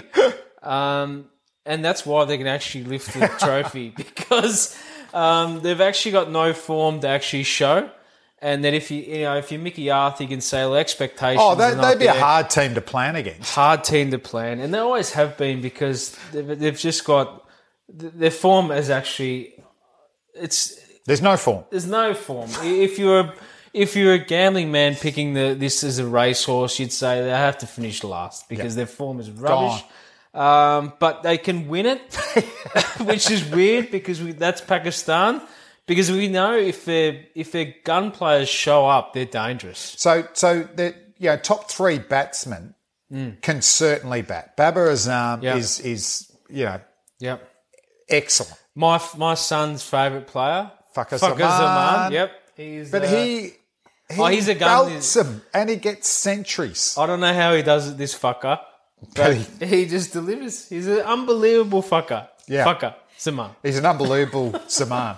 Um, and Imam-ul-Haq, Yep. the nephew of Inzi, Yep. he's punching on there. He's punched out about 600s as well. Those three have big tournaments. They score quickly, so 300. Mm. Yeah. And then there's a bit of experience, like Shoaib Malik and Hafeez Mm. Yep. and, and all that. Um, spin's not bad. Not bad. Shadab Khan. Yep. Um, Imad Wasim, you know, Yes, clever. yes. And Kabul in the first 10 overs. And Shoaib Malik can do a little bit there. The quicks, probably there's not an established, you know, they've put Wahab Riaz and Mo Amir into the squad late. But the worry for me is why they weren't in the first place. Yes. That, that I don't think they're going that well. But they've done it before, those two, and been excellent international bowlers. But I, I think there's, compared to the pace battery that they normally have, this one's not quite there. Not there. If they can somehow find some PSL form, uh, they'll do well. But I'm not sure over the course of 50 overs. Which is generally a bowler dominated Yeah. comp, the, the uh, PSL. Look, Fielding's no good. Well, it's funny because no, it's no good generally over a longer period. But as Dean Jones tells us, that the the fielding in Pakistan Super League is actually the best That's in the, correct. in the world. Yep. So as I said, if I can if I can focus on those little things, and they can actually have an impact. I'm just not sure they've got enough match winners across the board to be able to pull this tournament off. What uh, most important player? Most important player, Imad, Imad Wasim. Yep.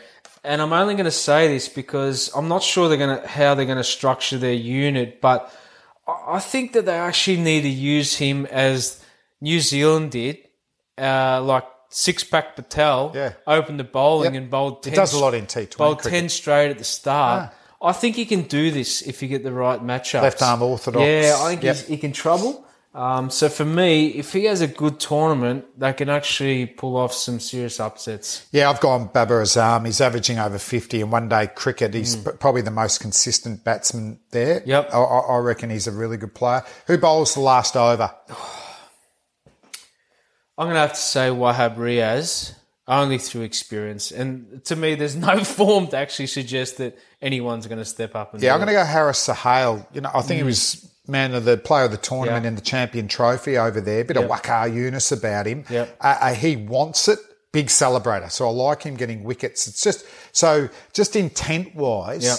I like the way that Sohail goes about it. Uh, who gets them home? I don't think they're great with their finishing. I'll, I'll probably say uh, Shoaib Malik. Yep.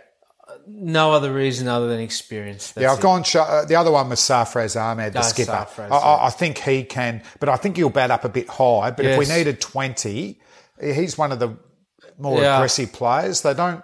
They're, they're Muhammad Amir's not a bad bat, but they're not. They're not. They're um, going to struggle to find someone to get twenty. It's not Jason Holder at number eight, is it? No. Um, who's your social media self promoter? Well, he's been reselected again. I, I'm expecting him to have a big tournament. That's Wahab Riaz.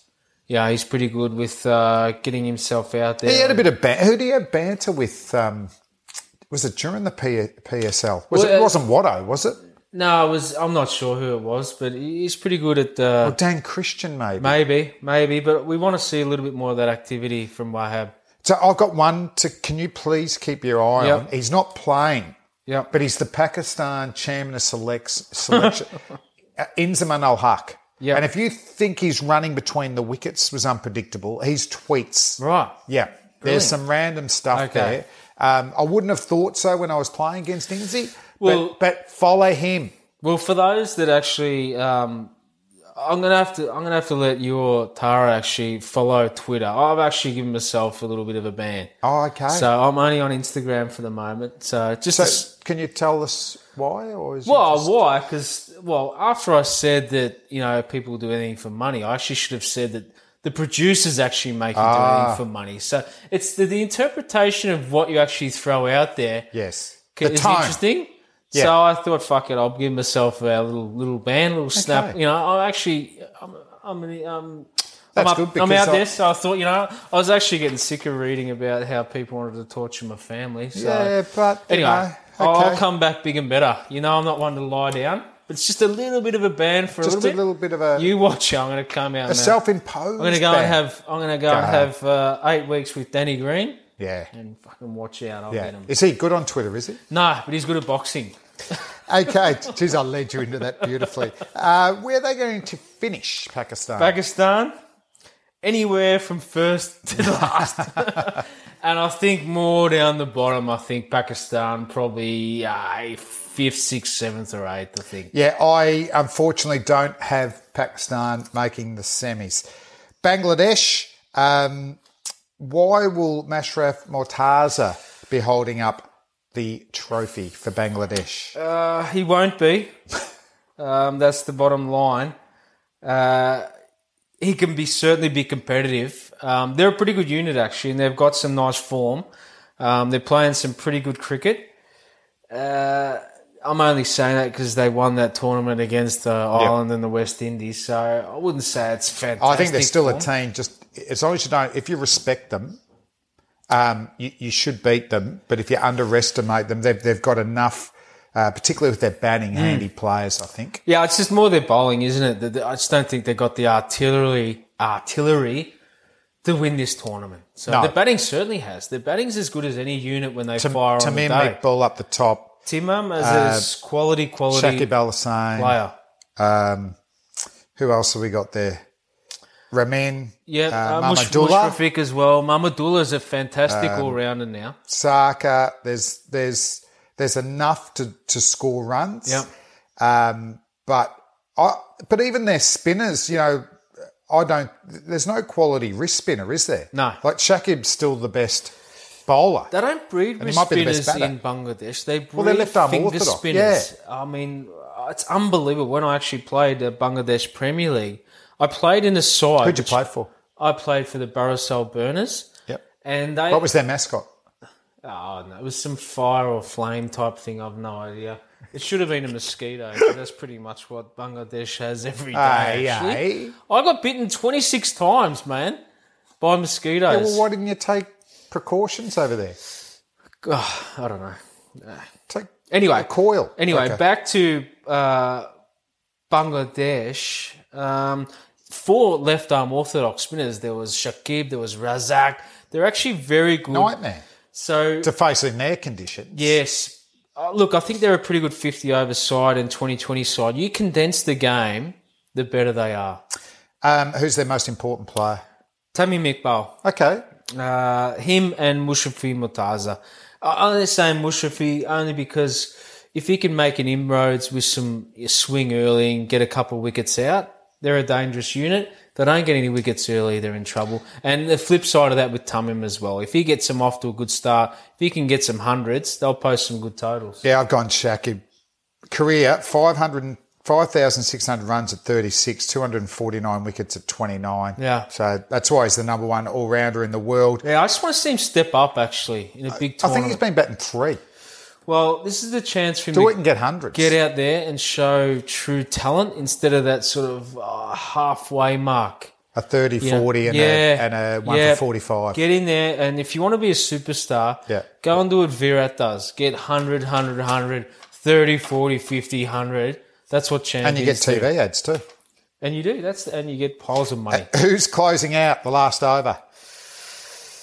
Mashrafe Mortaza. It's the Fizz.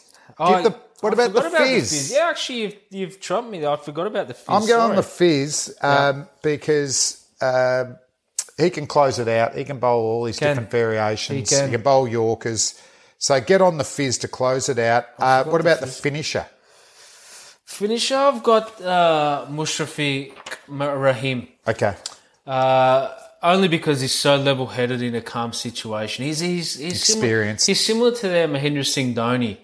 That when things just sort of get out of hand, he can just bring it back into play. He's a quality player. I've got a youngster, Mosaddek Hossain, against the West Indies, 52 not out off 27 balls. I did I Five did see sixes. this, and what he did, he absolutely planted the left arm orthodox. Uh, So the game was in the balance, and uh, West Indies took a punt and brought this left arm orthodox on, and he actually first ball stepped in line, reverse hit it for six, and then the next one he sort of jammed in to his pads and he stepped away, hit it over, cover for six, and he tonked the next one over mid off for six. Mosaddek. I like where you're going there. Okay, social media self promoter nominee. Yeah, there's not many better than Tamim Iqbal actually. What, what sort of stuff? Uh, Oh, I don't he's, think I'll he's, follow. He's brilliant. He's actually fantastic the way he gets himself out there. Have a follow. Um, it's almost cutting edge. Um, I'm going to follow him. yeah, I think he's he's modelled himself for sure on uh, Virat Kohli. Not not that big, of course, Exciting. and not that legendary, but No, but just the tone, the general tone. Um, look, I look. He's an interesting guy. I, I did uh, spend a bit of time with him.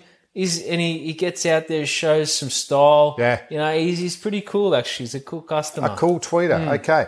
Uh, Afghanistan, this is their second World Cup campaign. Why can they be holding up the trophy at the end? Uh, they can probably not holding it up. They can certainly surprise a lot of teams and get to the final. I think their batting's quite good now. Um, but the one thing they can do is they can lift the trophy if their spin department has a blinder. Correct. And they can certainly do it. And if you get them into a semi final and you've got to face Mujib, Nabi, Rashid Khan on favourable conditions. Yeah, but that's 30 overs. That's Yeah. 30 of the 50 gone. Yeah, and not many teams are actually good against spin. So that's why they can actually lift the title. Yep, I agree. Um, batting wise, you know, can they get scores over 300? That might be a No. little bit of a, a, a problem there. Mo Shahzad, the wicket keeper, you love him, yep, don't do. you? Absolutely. Not doing too many beep tests, but his strike rate's 88. Yep. He doesn't mind a bit of a helicopter there. Rahmat Shah, he's steady. He's got 400s, but a strike rate of 70. Mm. Yep. So he's going to bat through. Nabi's obviously dangerous with, with, with the bat. Yep. Um, bit of pace from Zadran. He bowls a bit like Waqar Younis. Yes, he does. So, so there's 10 overs. So I, I Mm. agree. Their bowling's not too bad. Um, experience in England probably hurts them. And, and, and I think the, just the, the batting, um, big Mm. score Yep. um, factor. Uh, you're probably going to, I probably know what you're going to do here. Most important player. I've, you probably guessed the wrong way, actually. I've actually gone for Mujib instead of a Rashid Khan. Yep. Only because we know what Rashid Khan will And actually he'll do well. deliver. So I'm saying if he actually, if Mujib can actually match uh, Rashid Khan, then you've got 20 overs of impact. So that's why I'm saying, and Mujib will bowl in the first 10. So if he can actually dislodge two or three in the power play and let Rashid do his stuff in the middle, that's why they're going to be dangerous. Well, I, well, I like your take on that because basically Rashid Khan, uh, you know, in his career, he's basically taken two for 40 every game. Yes. Right?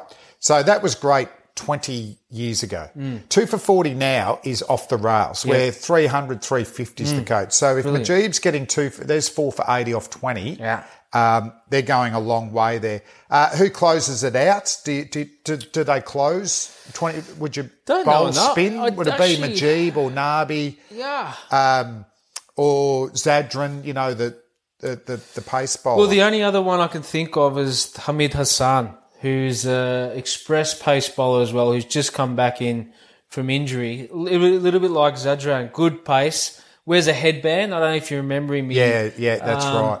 So I don't know what his skills Well, are we'll like. at the probably see as they after the first couple of games what Yeah, tricks it's are. probably going to be more spin. I think that's their strength. So, yeah, if they can close it out through spin, I reckon they'll, they've done really well. and uh, who who hits twenty off the last over to win? For me, it has to be Mohamed Nabi. Yeah, Uh, I've seen him for the Renegades and, and seen him in IPL do particularly well. So he's got some firepower and he's got some experience as well. At, uh, oh, this is a bit like Bangladesh. Uh, what about a youngster, Hazratullah Zazai? He hit 162 against Ireland to win a T20 game. Long bombs into leg side. Anyone that can do that, I want to watch. Uh, social media self promoter nominee. I've gone for look. I've gone for Shakib Al Hassan. Oh, sorry, wrong team. Sorry, no, uh, Hamid Hassan. Okay, what's he providing? Well, look, I've gone for Hamid only because he's out there with that headband and stuff, and uh, Oh. Yeah. I think that he's only been brought back into the team. He's a is a is an extrovert. Yeah. I think he'll he will not miss this opportunity to fire away. Well, I'm going to with start some- following him because. Rashid Khan will be prolific. He'll be he'll be there and, and he's thereabouts. lovely. He'll There's be there not too and much thereabouts. Self promotion. It's more just genuine. I think Thanks, you see isn't this is an opportunity. Yeah, we want more promotion. Yes. Okay, So sorry the last to, team. Sorry to Shakib, but Hamid Hassan. Oh yeah, and where can they finish? Look, I'd love to see them make a semi final. Yeah, I think they've actually got some talent to do so. Whether they can do it over 10 games or not, I'm not sure because I think teams have actually planned pretty well. Um, but they'll certainly win a few matches. there's definitely there's the no doubt. spin threats massive. Mm. I think they'll just miss out on the semis. Yep. Sri Lanka, they uh, obviously won the 1996 World Cup final. Bit Mm. of trivia: the last ball of the 2011 World Cup uh, final was bowled by Kulasekara. Yes. Remember the Yeah, uh, Kula good little Seiko, good um, medium pacer. He had a fantastic tournament, I think. The first ball of the following World Cup, 2015, Kulasekara bowled the first ball of that. Right. So is that consecutive balls? Could he have got a hat trick? But over four years. Yeah. Yeah. Was that consecutive balls? Four years. What's what's the timeline on that? Um, Not sure. and another one, um, uh, the great man Kumar Sangakkara, four consecutive hundreds in the 2015 tournament. Yeah, what a player. I think he was listed in ESPN's Cricinfo, you know, top 11, you know. Unfortunately for me, it's Yes. those type of names that are missing from the Yeah. Sri Lankan team. yeah, I went And through the Sri Lankan 11. Dimuth and I- Karunaratne, how can he hold up the World Cup trophy?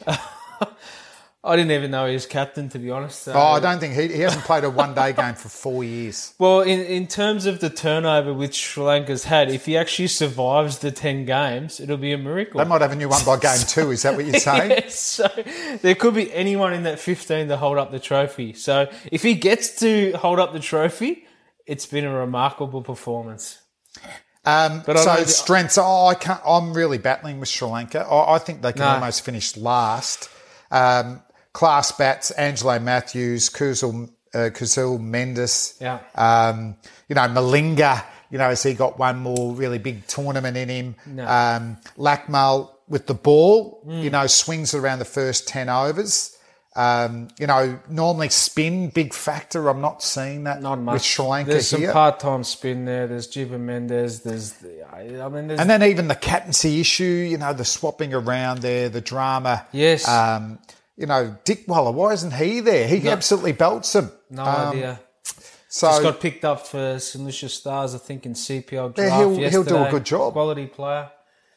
Not sure. There's look. Uh, unfortunately for the Sri Lankan fans, there's not a lot to like about the future of um, their success in this tournament. I think the closest they'll get to holding up the cup is in the promotional week leading up to the tournament. Oh, it could be any day now. Uh, could be any day. the captains get there and hold it Um, up. You see them holding up, and I think that'll be the closest thing that they'll get. Um, most important player for me, yeah, the only person I could come up with was Lasith Malinga. Okay. Uh, I really didn't think there was anyone else that is going to have a massive impact. Uh, if he manages to pull the tournament of his life out of his backside, then Yeah. there a chance to win that. Otherwise, uh, no chance. No, he's and he's been such a great World Cup Yep. bowler as well. Forty-three wickets in only twenty-two games. Got that No. famous double hat trick against South Africa, um, and I've got him closing out the innings. Yeah. Um, and, and and and who finishes for them? Who bangs them? No idea. I actually don't know. There's, there's no form at all to suggest that anyone can. I'll actually just predict um, this off. Angelo Mathews. Angelo Mathews. There you go. I mean, he's he's been in and been out of the side, so but lately has yeah. confidence has got to be down. But if he can get 20 off and over, then good on him. Social media self-promoter nominee for the Sri Lankans. Yep. Um, I've gone for absolutely randomness along with their unit, batting unit and bowling unit. Jeffrey Vandersay. I've, I've, Uh, what? That's his name, Jeffrey Vandersay. Really? So he's in the Sri Lankan squad. Um, and I've I've gone for him because no other reason that I love his name, Jeffrey. Jeffrey. because it's it's not it's not Mahela, it's not Kumar Sangakkara, it's not what we know, it's not Aravinda, it's Jeffrey. So who's it? No, it's not Geoff Boycott. No, no, we don't want it. It's. Jeffrey Vandersay. Okay. and I'm sure he's he's talented. He's got some skills in cricket, but I reckon he'll use this opportunity Yeah. to get himself out there. This is his chance to shine. If Sri Lanka have a poor performance on the field, Jeffrey is going to shine off it. You watch this Maybe space. maybe the social media Keep self promoter. an eye out. The award. Actually, we should have an award. Um, where are they going to finish? I think they'll finish bottom, actually, Sri Lanka. Uh, this is going to put a dagger through the hearts of the Sri Lankan supporters. And I know there's a lot of Sri Lankan community here in Australia and Melbourne in particular, but they're not going to enjoy a good World Cup. No, no, I agree with that. Okay, we've gone through the teams just quickly. Top five run scorers, top five uh, wicket takers. I've got. I'll go quickly with batting. I've gone Kohli. Yes, for sure. Um, I've gone Warner for Australia. Williamson. I've gone Bairstow.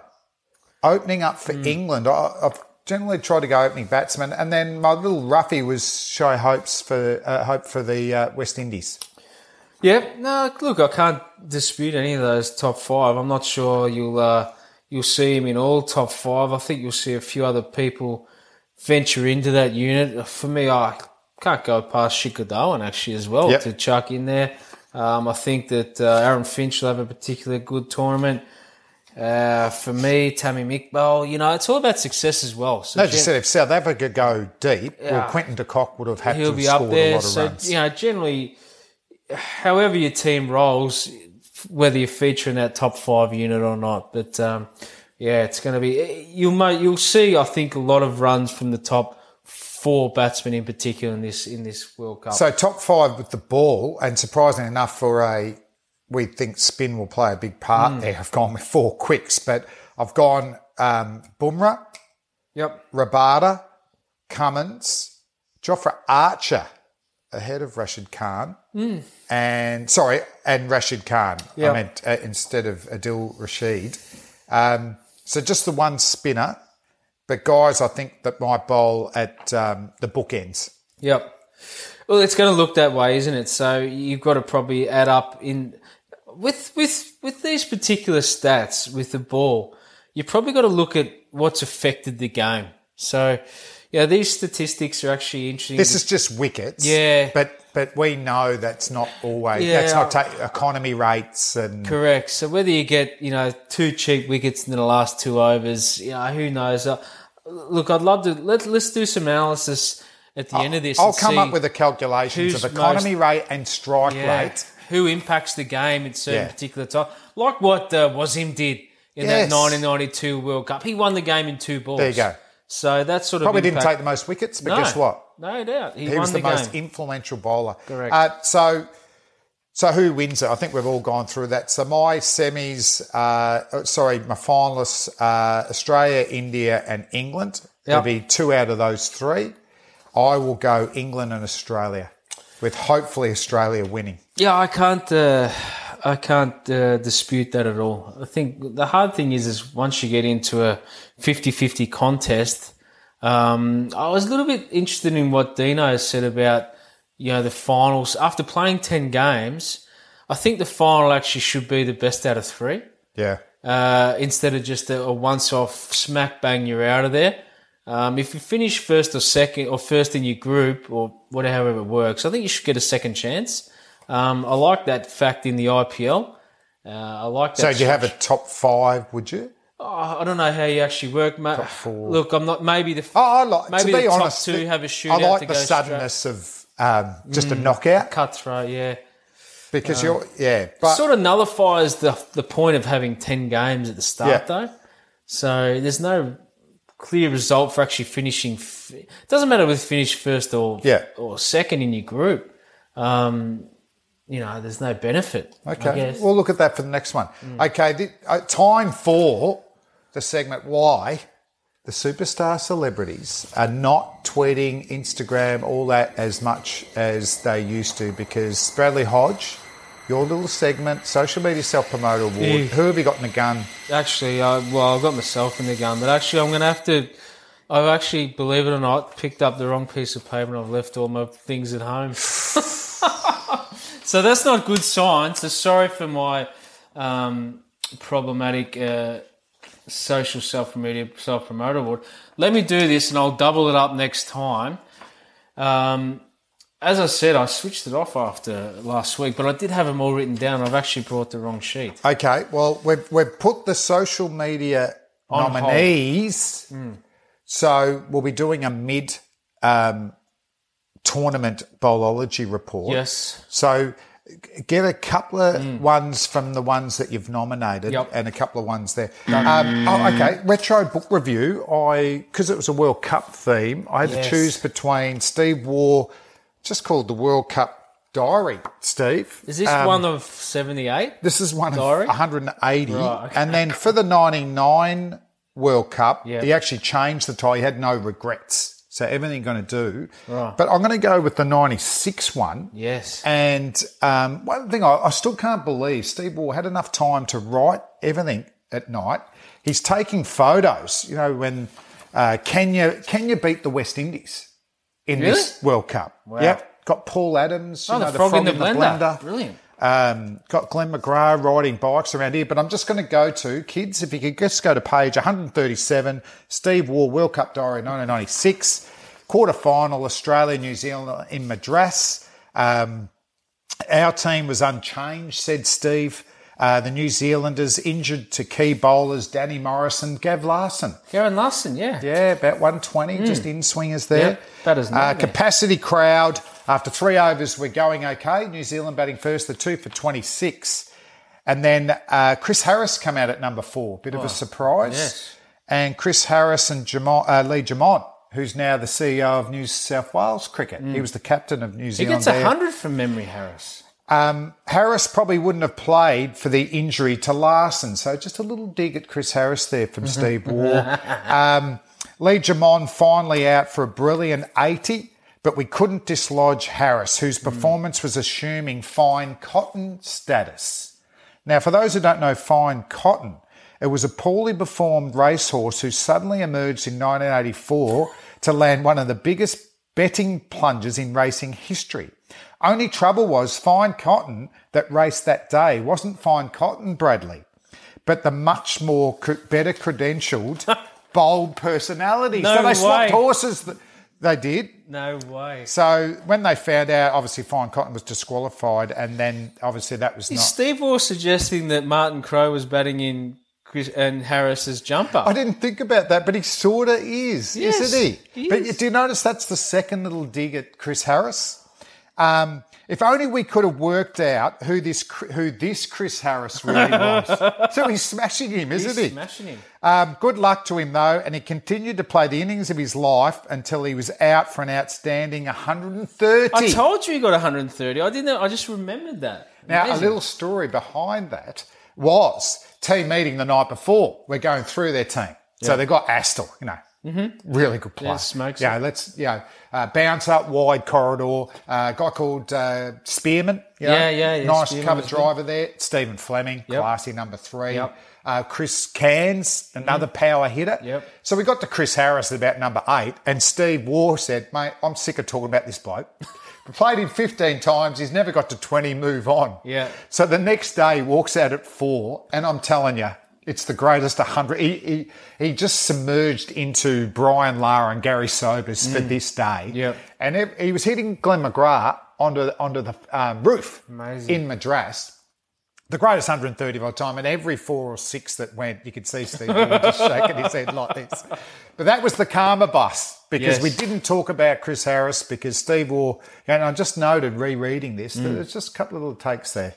But we won that and got into the semi. Did you ever point out that this may be an opportunity for you to be promoted from number nine up to number four at any stage? That Steve, this is a good example where you could sneak under the radar of the opposition. So, team meeting the night before, um, it was thrown around about a pinch hitter because Craig McDermott did it in the 1987 final. Yes. So I'm there, and guess what? As I said, I'm an underrated. I just want to be unassuming, bowl my little outswingers, and you know, field at fine leg. Don't disturb anyone. Get a couple of wickets like this. So at me- team meetings, I don't contribute. I'm just there. I'm waiting for it to finish to have something to eat like this. Yeah. And then pinch hitter got thrown around, right? Now, my tr- batting at training basically was uh, when I faced the spinners, I just slogged them. Imagine how good you would have been in, in those conditions. Yeah, but this is 96 um, Fleming. I'm not chipping at this stage. Oh, okay. I'm not Smacking. wise. So when Mark Waugh's bowling or, or Bob Simpson's throwing, I'm just smashing them, right? Yeah. But I'm probably getting caught every second hit. But Junior gets it into his head, right? Flem can play spin really well. so they're saying pinch hitters, and he actually mentions it here. It's funny you brought this up. He's gone pinch hitters, Shane Warne, maybe a Reiffel, even a Fleming. But you know who it was? They've gone Warne, they've gone Reiffel. Then Junior gives it a, hey, don't forget about Flem. Flem plays the spinners really well. And my heart started going, don't send me out in a World Yeah, Cup yeah, quarter yeah. final. I don't want to do that. So Warney went out, so I was relieved. Warney actually smashed 24 or 15 balls Brilliant. to actually help get us home. Did But Warney in the team meeting go, oh, come off it, Junior? I'm better than Flemo. I'll do that. I don't know. I just remember, please don't send me out in a World Cup quarter final What a missed hit. opportunity in life. No, a we would have op- we would have lost that game. Me This- batting thi- full. This you would have got. a- this is dizzy. No. This is Bangladesh. No. This is dizzy in Bangladesh. No. You could have got 150 off 72 rocks. No, I'd walk out number four and I'd be two off ten or stump first ball. There's no other scenario. But it's funny you did bring that up. But we got home. Um, Steve Waugh and Stuart Law got us home. But the World Cup diary, Steve Waugh, it priced at twenty four ninety five from Dymocks. If you got this, this is 1996. If you got this for less than 1,996 these days, hmm. that's a bargain. It's in, that's a bargain for sure. And if I mean, if you actually, because it's a World Cup special for a thousand, that's a bargain. And I'll tell you what I'm going to do. If you buy it, I'm going to get Chris Harris to sign it Yeah. and say, get stuff, Steve Waugh. Good luck, Steve. Waugh. If, if that's worth a thousand bucks, he's got 900 of them. Yeah. No wonder he's low. I still can't believe Tugger, what a legendary cricketer, captain, he wrote all that himself, When? handwritten. Tell me when At he the end of the it. day's play and stuff, and he's taken photos. That's an, uh, and actually a good read. I haven't read it, I must admit. Um, it should have done one in 2007. hey, that's it for the Bowlology Report World Cup um, preview. Um, thanks to our listeners too. You know, we didn't release anything for a month. Yes. 20% of our listeners in that month from America. Yeah, well, that's because you USA. Flew, that's because you flew over to America and listened to yourself all the time. Do you reckon that's Yeah, I reckon you- Are you on to me? I reckon you went over to holidays and listened to yourself. And yesterday we had one listener from Bristol in the UK, and I'm thinking I only know one person who lives in Bristol, the freak, Ian Harvey. Ian Harvey. Would Harves have just had a little bit of a listen?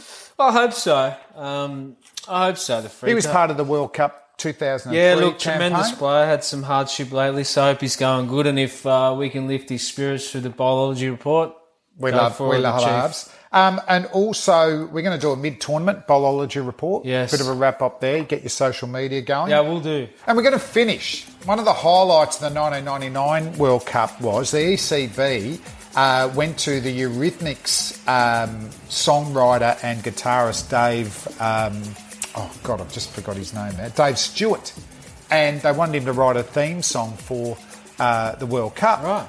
Um, he did write it. He released it just after the uh, group stages about England doing really well and all that stuff.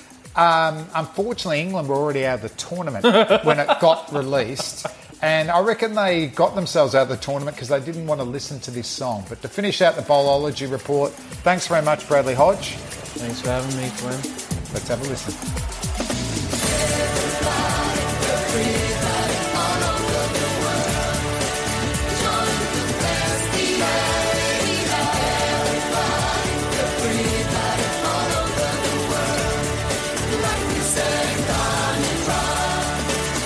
The sun is up, the sky is red. No grey clouds inside your head. The air is full of electricity. It blows through you and it howls through me. Planning for your next trip? Elevate your travel style with Quince. Quince has all the jet setting essentials you'll want for your next getaway, like European linen, premium luggage options, buttery soft Italian leather bags, and so much more. And is all priced at 50 to 80% less than similar brands. Plus, Quince only works with factories that use safe and ethical manufacturing practices. Pack your bags with high-quality essentials you'll be wearing for vacations to come with Quince. Go to quince.com slash pack for free shipping and 365-day returns.